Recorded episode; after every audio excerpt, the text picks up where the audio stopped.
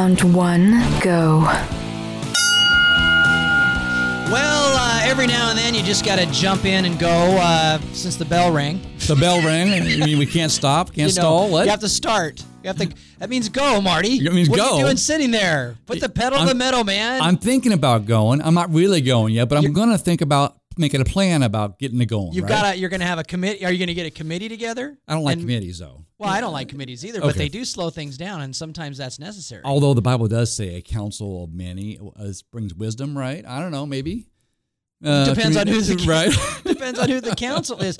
You know, it's it's uh this is an, an amazing year, 2020. It just feels like there's so much like I mean prophetic stuff happening, and there's just so much um just a con- like a convergence of of all the things we've been hearing for you know decades, literally decades, Mhm. and we have um, an opportunity to to do things, but you got to go. You got to get started. You got to take the first. You know what's the saying? The, the, the journey of a thousand miles begins with the first, First step, step, right? right? right? How to eat elephant one bite at a time, right? Taking the first bite. The whole idea here. And, and you know, so I'm I'm excited about that, the opportunity to do it. And um, Who are you, by the way?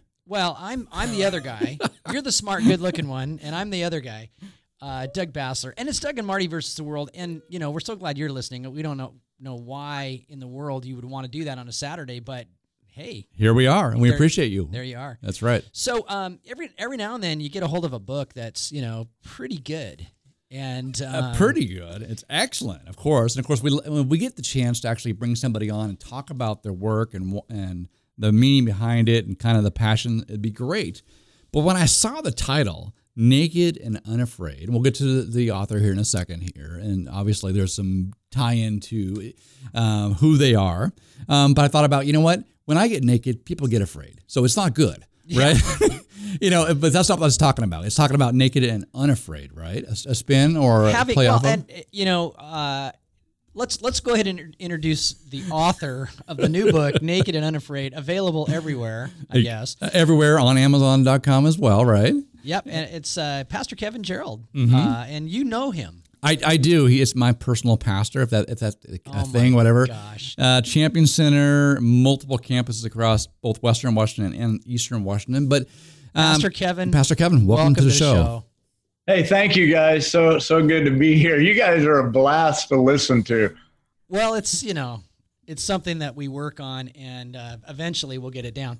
But uh, so I, Marty said you're his pastor, so now I know who to blame. Is that There is coming under authority, and there is uh, other things where there's no I don't know. accountability. I don't know.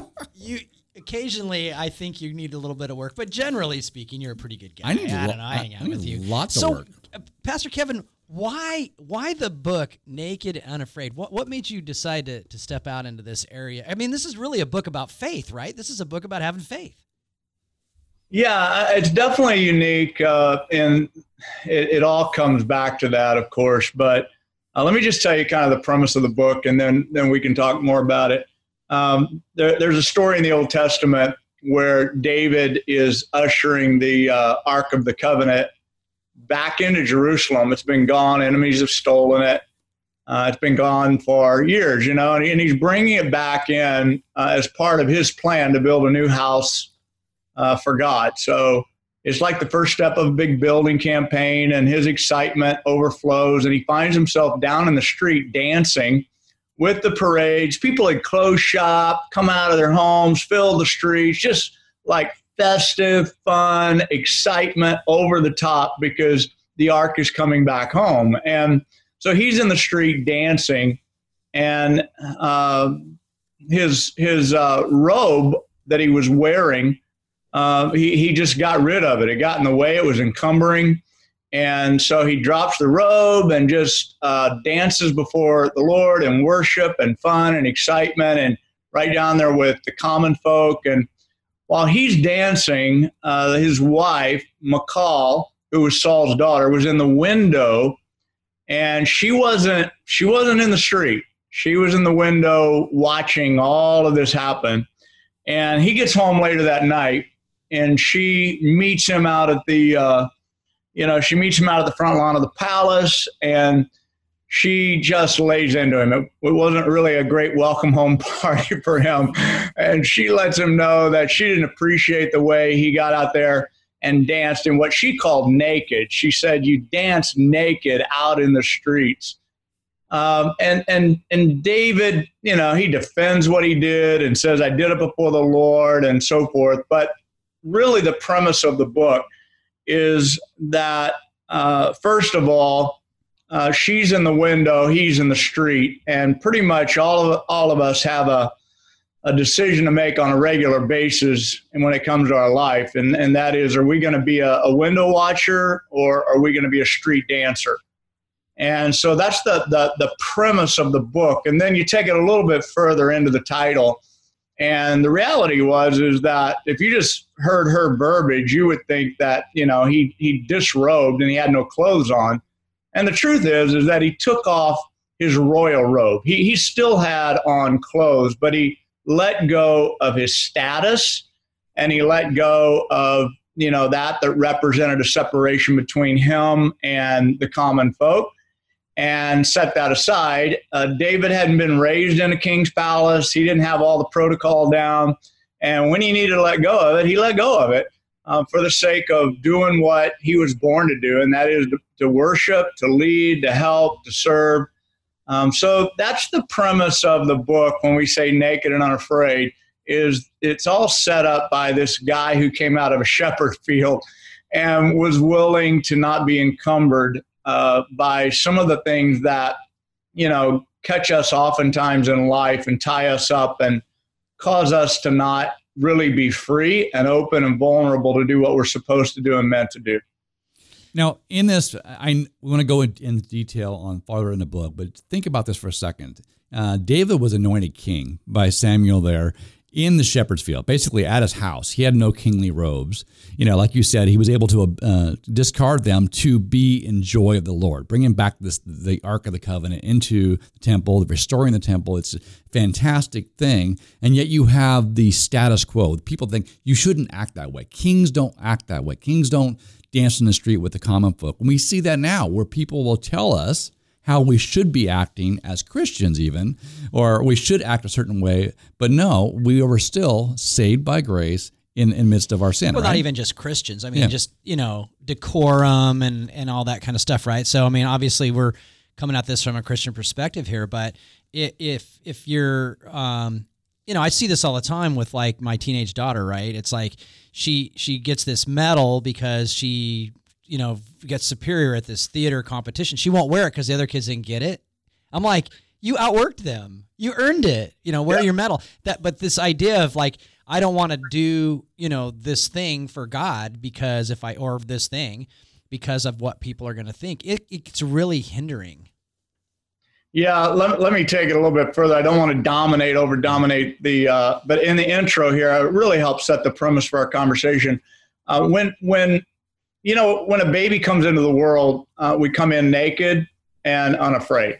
So we, you know, we just, the, the, the baby just walks around, crawls around, uninhibited and comfortable in its own skin, uh, unintimidated. And then somewhere around five, six years old, uh, we become what is officially self conscious. And at the moment we become self conscious, we start thinking about what other people are thinking about us.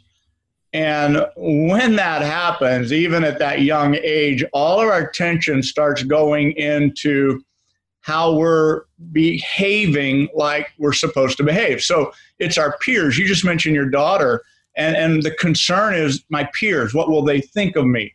That goes that gets really big in high school and then we start dating and it's like what what does he think of me? What does she think of me? And I, I remember when i first became a pastor i was 26 years old and i was constantly wondering like am i getting this right? Or what do people think? You know i'm, I'm i hope i'm i hope i'm filling the the gaps and doing what i'm supposed to do that a pastor's meant to do. And but you know it's not that it's all all bad. And and and we talk about it in the book that it's not all harmful when it's kept in balance and right. But unfortunately, we get so tied up in being what we're supposed to be that we're not being who we're meant to be.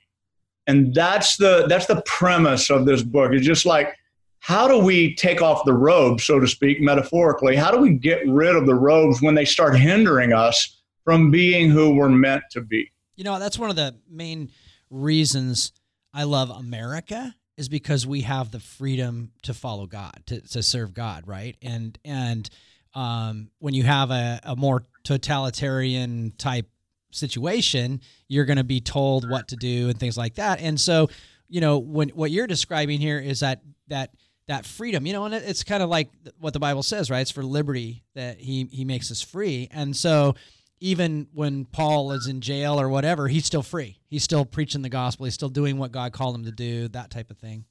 Exactly right. Now, I know I don't know much about what time we left in this segment here, but you start off there with her in the window, with the wife in the window, the fear of jumping out. And this is one of those things we always talk on the show about encouraging people to step out of their comfort zone. You, nothing big is ever gained unless you risk something, unless you step out of your own place. And later on, it says the in the book here, comfort zones are the places where dreams go to die. exactly right. and, you know, and then you have a plan as safe as dangerous. I want to talk more about that, of course. Sure. You know, and where this leads into about stepping into your destiny. Sometimes you have to step away from that comfort zone of what you know. Right. right?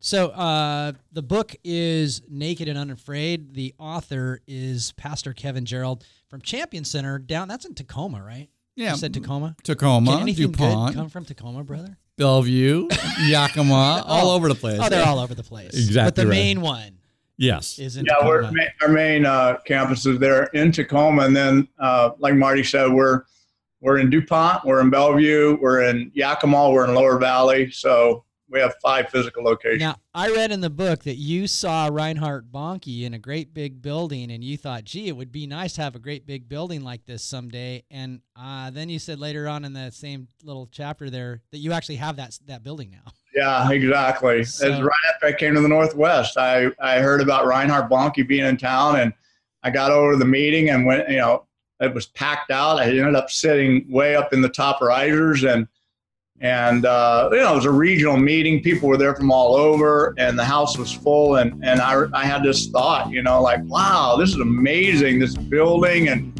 it would be, be awesome someday to have a building. I think I had, you know, maybe a hundred church members then, or 150, and Well, we're going to be back with more right after this break.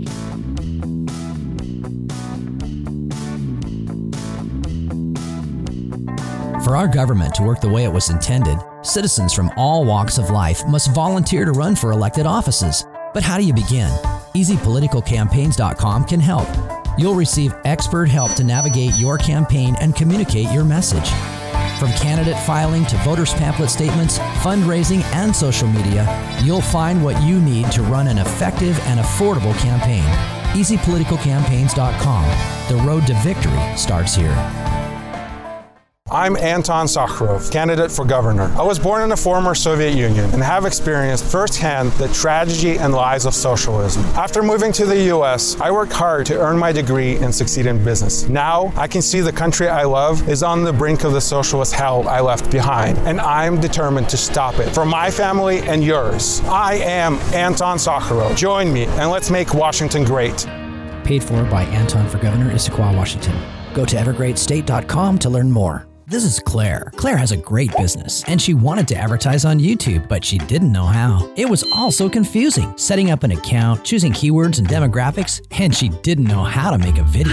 Then Claire discovered the secret to great YouTube ads. The experts at easyyoutubeads.com took care of all the details from account setup and management to producing her video ads. Now Claire's friends all want to know how she got so smart. easyyoutubeads.com. No experience necessary. I'm Anton Sakharov, candidate for governor. I was born in the former Soviet Union and have experienced firsthand the tragedy and lies of socialism. After moving to the US, I worked hard to earn my degree and succeed in business. Now, I can see the country I love is on the brink of the socialist hell I left behind, and I'm determined to stop it for my family and yours. I am Anton Sakharov. Join me and let's make Washington great.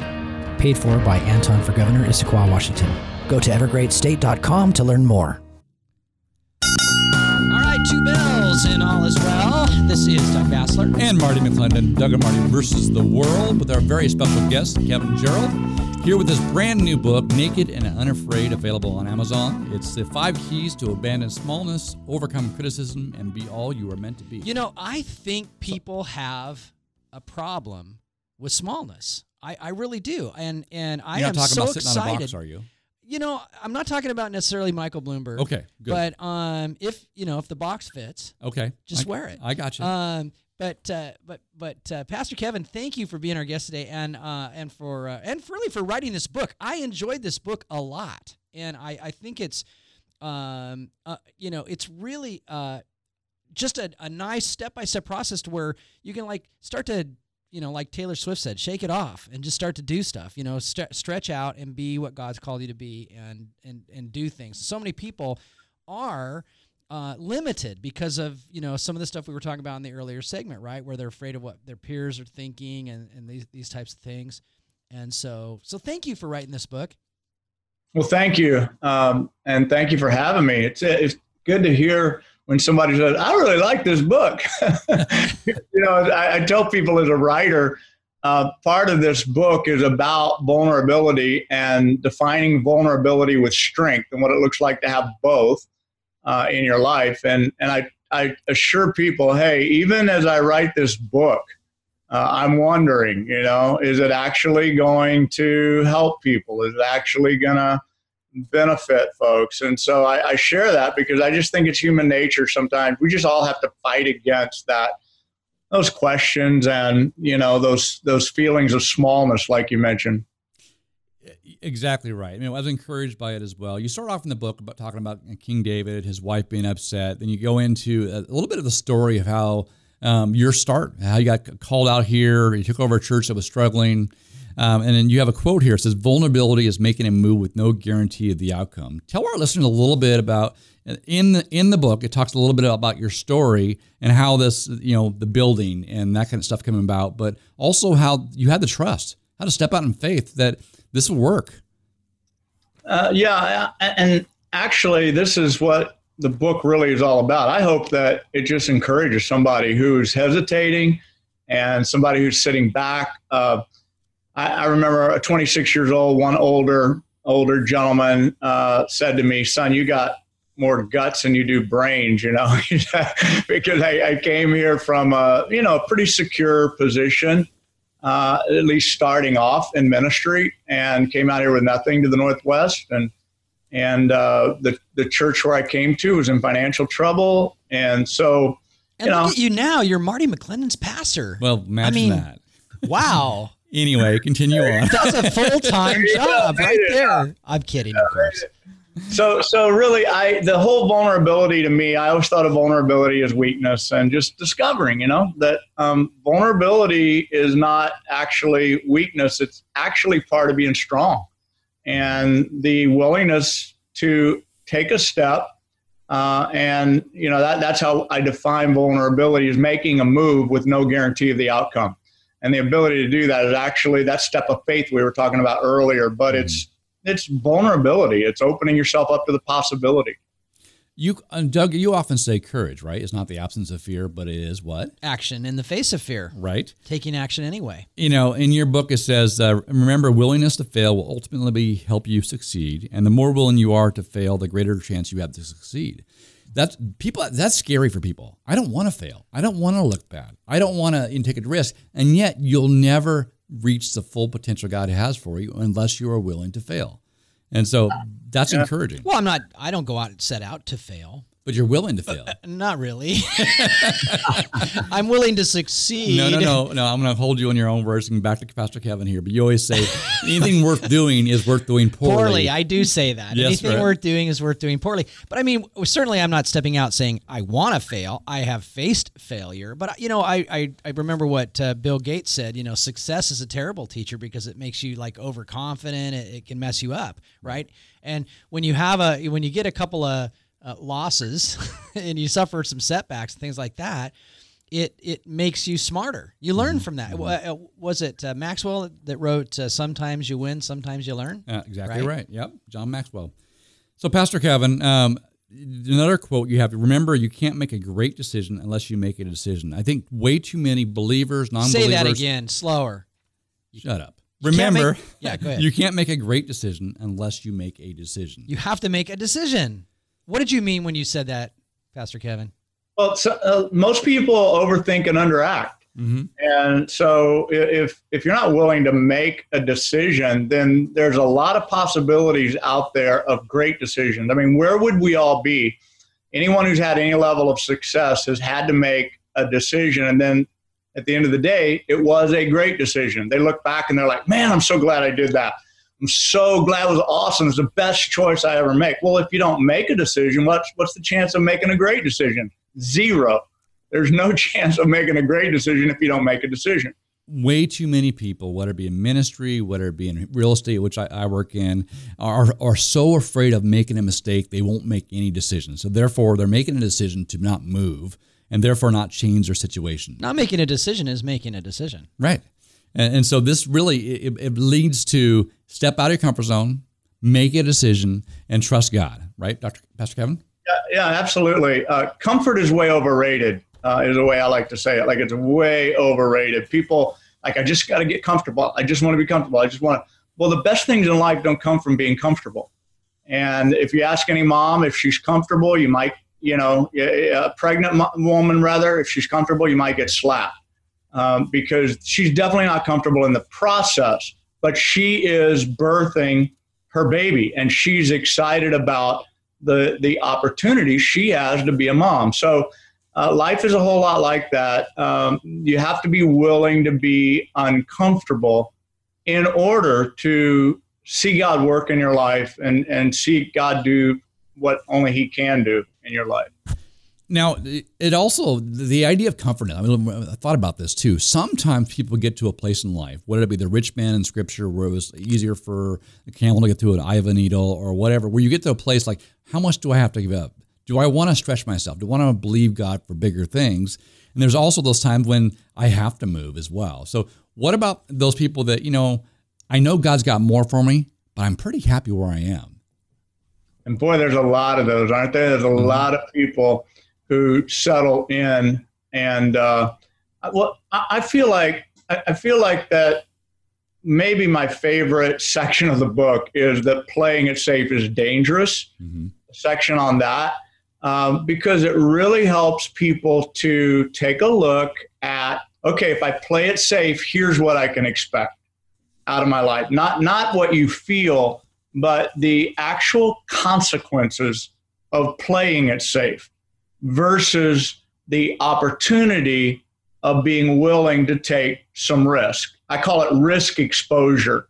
So when you look at playing it safe, what what you like like let me give you this example. Um, let's imagine a married couple. They don't want anyone to know they're having trouble in their marriage. They they want to not you know they don't want family to know they want friends to know so they just keep it secret and under wraps. That that's playing it safe. But what happens eventually is that that bad marriage, that bad relationship, it surfaces in the worst of ways. And if they could have just in time said, no, we're going to take a risk. We're going to go get a counselor. We're going to sit down with somebody that can actually help us. We're willing to go open with this, have conversation with this.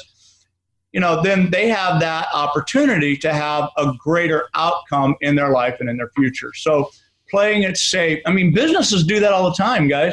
Bu- business leaders, we- we just don't hear about it as much. But when a business starts settling in and playing it safe, it's the beginning of the end for the business. Um, that you you just don't. It's not as safe as we think it is when we play it safe. If a salesman plays it safe, they're not going to make any sales. They're not going to grow. They're not going to increase. They're going to make any cold calls or greet anybody or whatever. But back to your reference about America, right? Well, oftentimes when you see a, a country or a, a place in decline, is when they trade security for freedom or liberties, right? For the Right, they opportunity for that- grow. yeah. And so when you're playing it safe, oftentimes you give up things of that potential growth, and we don't want that. We want people to to reach their full potential in Christ. You know, there's a, a part of the book where you you talk about you know seven things about the Lord. You know that I think are great. You know, first of all, that God wants us to see Him as as big and generous, and God wants us to know that He's not bothered about our fears and failures. I always think about Moses, you know, you know, I can't go. I I don't talk good, and I'm not that, you know. And God's like, yeah. God gets gets angry with Moses, right? Number three, God wants us to live open, interactive, and engaged lives. Number four, God wants us to have big faith and big vision and pray big prayers. Right, Marty? Amen. And God wants, number five, God wants us to integrate into society and be salt and light in the world. I mean, I feel like he's like inside my head when I'm reading this, by the way. it's like, I love this, Pastor Kevin. Uh, God wants us to go re- grow relationally, emotionally, physically, spiritually, and financially. Okay, now that's a big one right there. And then number seven is the big one. God wants us to buy land, buildings, and occupy physical space. But hasn't religion taught us that we're supposed to take a vow of poverty, Pastor Kevin? Yeah, vow of poverty, and also that uh, things like I, I talk about buying property and things like that.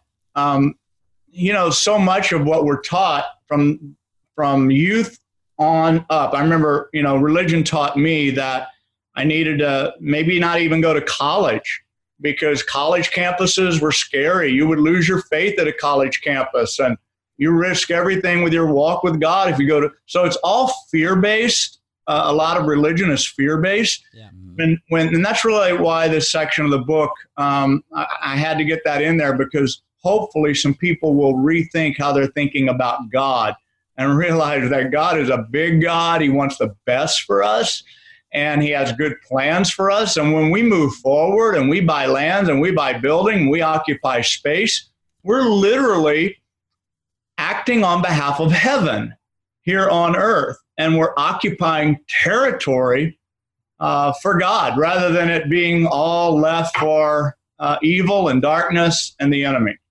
Yeah, that's so good. And and uh, like I said, this book, Naked and Unafraid, it's a faith book. It's a faith book.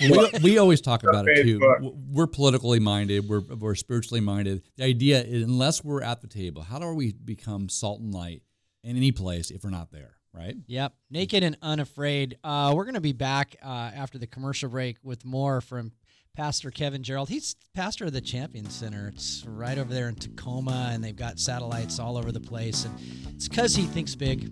He's, There he's we left go. smallness behind. he's working on it. This is Doug Basler. And Marty McClendon, Doug and Marty versus the world, and we'll talk about growing bigger on the inside when we come back. That's right.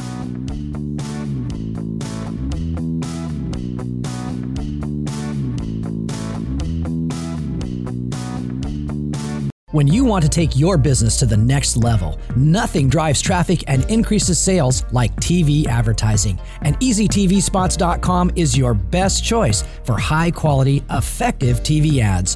Contact us today to learn how easy it is to reach thousands of your ideal prospects with targeted, addressable TV. Grow your sales, revenue, and profit the easy way with EasyTVSpots.com. Broadcast, cable, and online TV made easy. I'm Anton Sakharov, candidate for governor. I was born in the former Soviet Union and have experienced firsthand the tragedy and lies of socialism. After moving to the US, I worked hard to earn my degree and succeed in business. Now, I can see the country I love is on the brink of the socialist hell I left behind, and I'm determined to stop it for my family and yours. I am Anton Sakharov. Join me and let's make Washington great. Paid for by Anton for Governor, Issaquah, Washington. Go to evergreatstate.com to learn more. This is Claire. Claire has a great business, and she wanted to advertise on YouTube, but she didn't know how. It was all so confusing setting up an account, choosing keywords and demographics, and she didn't know how to make a video. Then Claire discovered the secret to great YouTube ads. The experts at easyyoutubeads.com took care of all the details from account setup and management to producing her video ads. Now Claire's friends all want to know how she got so smart. easyyoutubeads.com. No experience necessary. For our government to work the way it was intended, citizens from all walks of life must volunteer to run for elected offices. But how do you begin? EasyPoliticalCampaigns.com can help. You'll receive expert help to navigate your campaign and communicate your message. From candidate filing to voters pamphlet statements, fundraising, and social media, you'll find what you need to run an effective and affordable campaign. EasyPoliticalCampaigns.com. The road to victory starts here.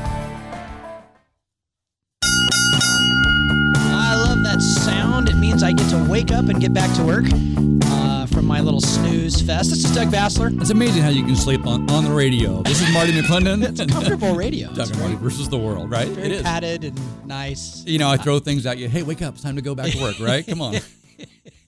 the commercials are over. Come whatever, whatever, man. I, I believe you. We are talking with Pastor Kevin Gerald. He is the author of a brand new book called Naked and Unafraid. And Doug and Marty are giving it two thumbs up, one from each of us. We'd give it four thumbs up, but we got you know microphone on the other hand, so it's really tough to do that. Two Any rate, thumbs and two microphones. There we two, go. give two thumbs, two thumbs, and yeah, exactly.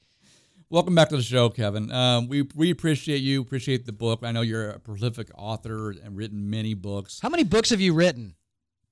I think 11. I'm, I'm pretty- Eleven.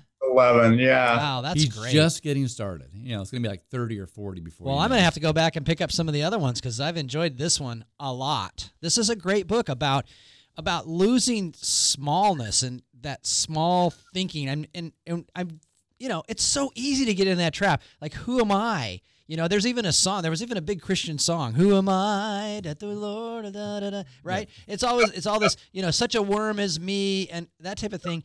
And and you're you're kind of coming against that, right? You're you're you saying, hey, wait a minute. So Yeah. about that. Just reminding people that we are uh, fearfully, wonderfully made. We are created in the image of God. We're here to represent heaven. Uh, it's been like a tag, you're it. And I think a lot of people don't realize it that heaven has said, hey, tag, you're it. You are sons and daughters of God, uh, sons and daughters of the Most High. You bring light to the world. Um, you are the salt of the earth. And so, yeah, I guess you could say I'm, I'm, I'm coming against that other mindset and mentality. part of the uh, growing bigger on the inside, the uh, banning smallness, you have a couple quotes here. It says, We can't do anything about the size of the adversity, but we can do something about the size of our strength, which is we rely on God, um, which is powerful. And the other one here is comfort zones are the places where dreams go to die. We don't want to be in the comfort zone. We want to be in being stretched by God, by faith. And then lastly, being big is what keeps the doors of opportunity open for God to do work in your life. Bottom line is a, a some object in motion, right? God can use you as you are moving towards, as you're being obedient. God can't steer a parked car, brother. That's right. That's right. So making that decision, trusting God, seeking God on a regular basis, growing on the inside. So talk more about that. What do you mean by growing bigger on the inside? In my own life, what I've dealt with um, uh, along the way is the opportunity to be offended, the opportunity to get my feelings hurt, um, having to deal with the fact that every I wasn't everybody's favorite. Uh, I had to deal with the sense of feeling rejection, and then what am I going to do about that? Um, and all of those are the things that I think drive us into smallness and or keep us small and they are actually opportunities if we can see it to grow bigger on the inside and to for example to become what i call unoffendable. Um, just really believing you know the bible says great peace have they that love thy law and nothing shall offend them. So there's an indicator that it's possible to get to a place where you're unoffendable. You're you're not going to get stuck in what somebody said, somebody did, somebody liking you, not liking you, rejecting you. So getting bigger on the inside uh, is that thing that just says no. I, I'm gonna I'm gonna move past those feelings um, that I have that would otherwise drive me into seclusion or keep me out of God's purpose for my life. I'm going to keep getting bigger on the inside, forgiving people, loving people, staying true to what God has ordained for me to do. And, uh, and, and that means I got to keep getting bigger, keep getting bigger on the inside. And part of that section of the book, um, there's a chapter. It's a short chapter, but it really it's impactful and something that resonated in my spirit too. It's that think three. It's about le- leaving a legacy, about thinking about legacy, about planning. And so, talk about that too. What do you mean by think three? It, it's. Uh, I, I, was thinking we were in our 25th year, um, Marty, and as a church, and I started feeling like, wow, I've been here 25 years, and we got our church is wonderful, full of a lot of great people. What's going to happen after I'm not here anymore? And as I started trying to process legacy, what does legacy mean? I mean, that's a word, but what does it mean?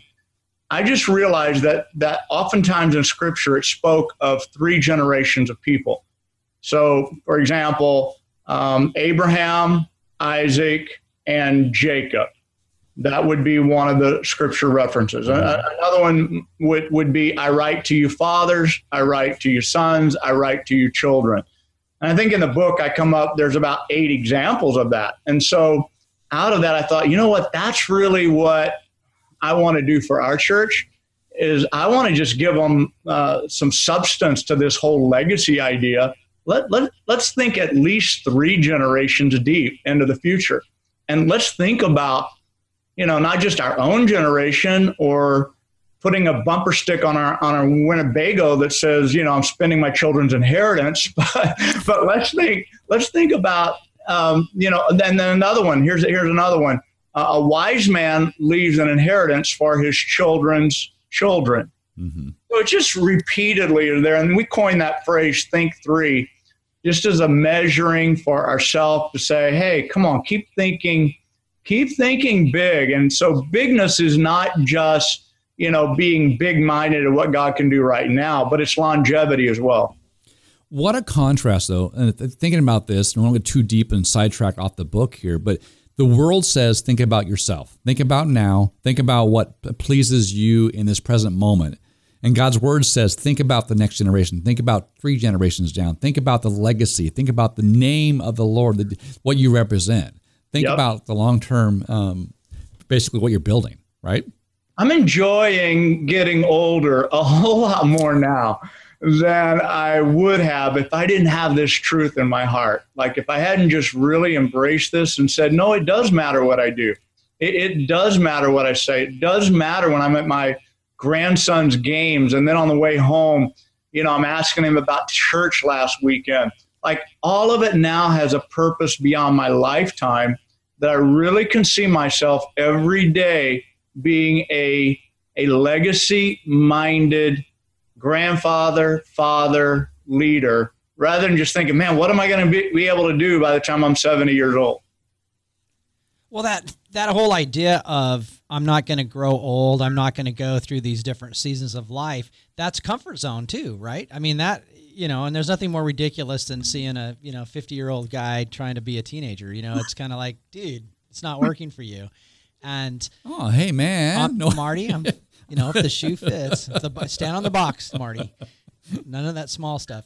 But um, yeah, I, I just love that. You know, now that I have a couple of grandsons and things like that, you know, you thinking three. I'm thinking three. It's not just my kids anymore. I mean, forever it was them, right? They mm-hmm. were, you know, well, you know, we spread out. I still have a teenager and I have a, you know, a 37 year old. So, um, and a, and everything in between.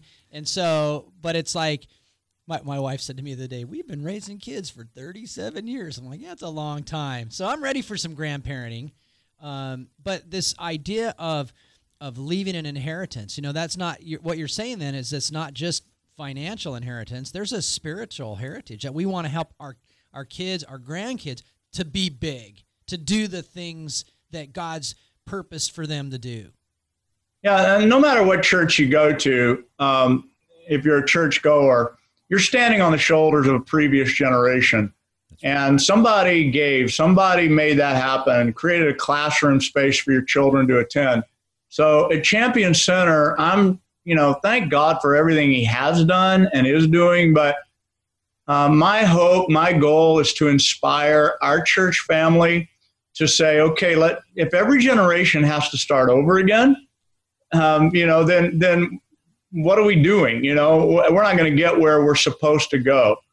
Uh, so how about we just really think like, hey, we're going to do this well enough that we're going to have moved the ball down the field in our generation, and they're not going to start where we started. We're going to have more for them uh, opportunity wise, more for them in terms of our church and campuses and locations, and that they can jump into uh, and be part of. So that that's a big piece of our vision.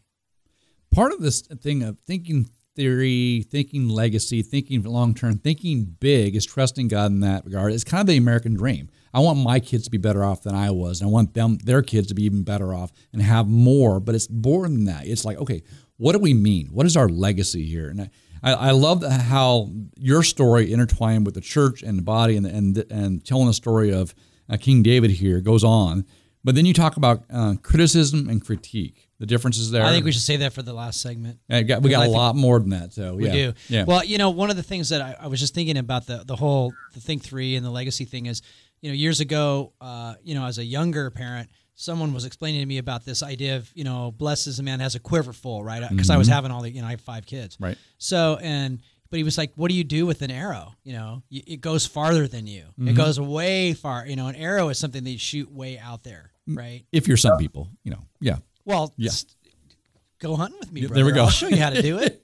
um, so I probably would have got one last year if you would have came. That's right. But this this idea that um, you know the example that we set are we setting a fearless example? Mm-hmm. You know, my kids want to run for office now because they've seen me do it. You know, I, I never forget when I went and visited my my dad. You know, who's he was super proud of me for running for office, and my stepmom goes, "You can't run for office. You're not a lawyer." And I'm like, "Exactly. Last thing we need in Congress is another lawyer." But uh, There's not enough of but them this now. yeah. this idea of what is the shackle what's the limitation that would keep you from doing it and i think that's what this book does naked and unafraid is is it helps people to recognize that a lot of the shackles the limitations are self-imposed Right. or or peer group imposed Right. Yeah, I love hearing you talk about your children running for office and them getting that that itch from you or that you know that that guidance um, and just watching you, because again, that's back to what uh, it's all about. Is that you've you've had your challenges, hard knocks, criticism, and all of that, and your kids grow up with a greater awareness of what it takes and what it's all about. And as Christians, we really have a responsibility to move everything forward generation by generation. Indeed. it's Indeed. powerful well I, I like what you say in in uh, one of your chapters there's no such thing as a stress-free life and uh, said i couldn't agree more with that statement you have stress is going to happen anyway so why not like get out there and do what god's called you to do. Get out there and do what you're capable of doing. You know use that gifts use the talents use the investment that god's made in us to do something good. Well we're going to be back with more from kevin gerald. He's the author of naked and unafraid. This is Doug Basler. And Marty McClendon, Doug and Marty versus the world.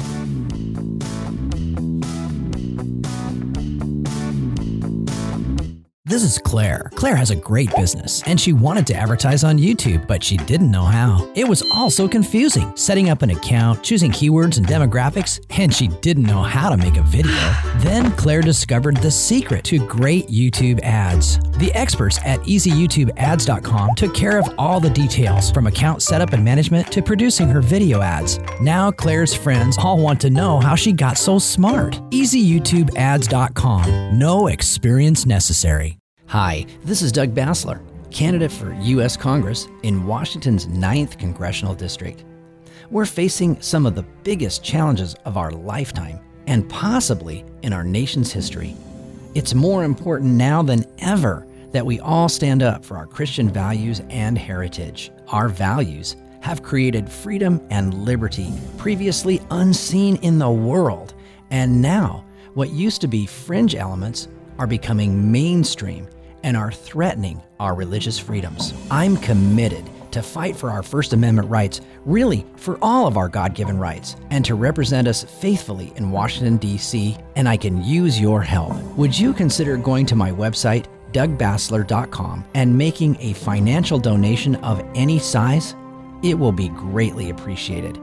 I want to thank you in advance for all you do. I'm Doug Basler, and I approve this message. Paid for by Friends of Doug Basler. For our government to work the way it was intended, citizens from all walks of life must volunteer to run for elected offices. But how do you begin? EasyPoliticalCampaigns.com can help. You'll receive expert help to navigate your campaign and communicate your message. From candidate filing to voters' pamphlet statements, fundraising, and social media, you'll find what you need to run an effective and affordable campaign. EasyPoliticalCampaigns.com. The road to victory starts here.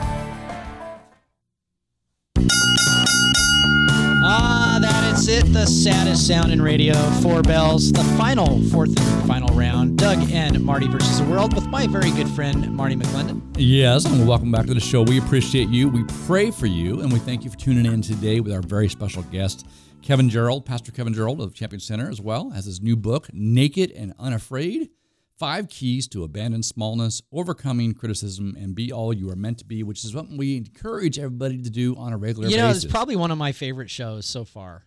Yeah? Definitely one of my favorite shows of the last, you know, 10 years or so. there we go. We've been doing this about six years, but yeah, okay. Okay, well, you know, I'm just wrapping it. up. I'm projecting into the future. Yeah, exactly Once, right. you know, you know what Doug and Marty are about. If you've listened to this show, you know we're about walking in faith, Yep. doing what God's called you to do. Shake off the fear, go for it.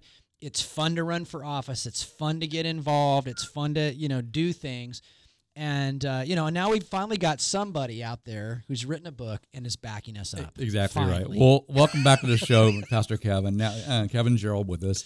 Um, Doug is right. We often encourage people. We we say all the time that you are called by God. You are unique in God. You created by in your mother's womb. That you're you live where you're supposed to live. You have the skills and experiences that you're supposed to have to make a difference in your community. If you step out using what you have, contributing, you can make a difference. And, and that means in politics, it means at church, it means in your community, and all those things. And yet, all too often, people are afraid for whatever reason or told they can't because they don't have a law degree or they haven't gone to an Ivy League school.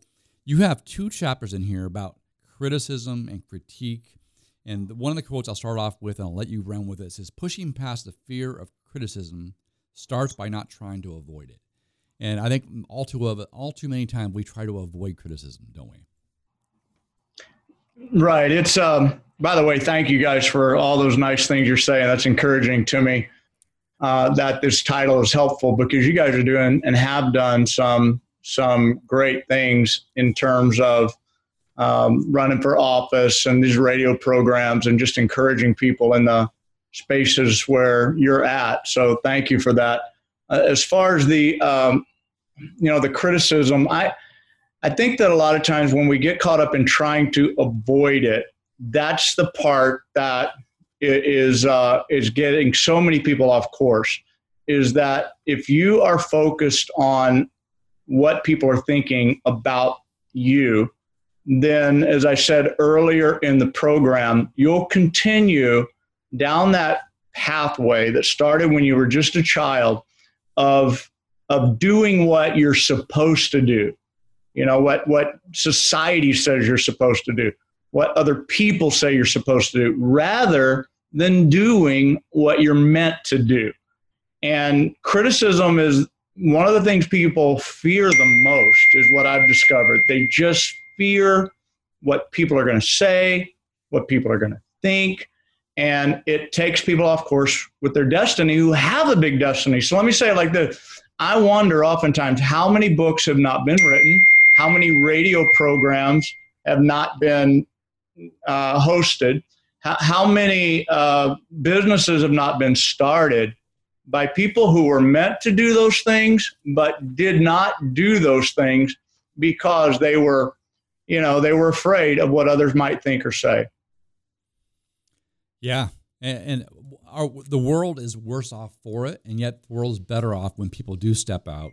People do hear and obey, and and just and step out. Really, encouragement and uh, beyond the fear, beyond the fear of criticism, beyond the fear of critique, um, because it doesn't really matter. Are you being obedient to God?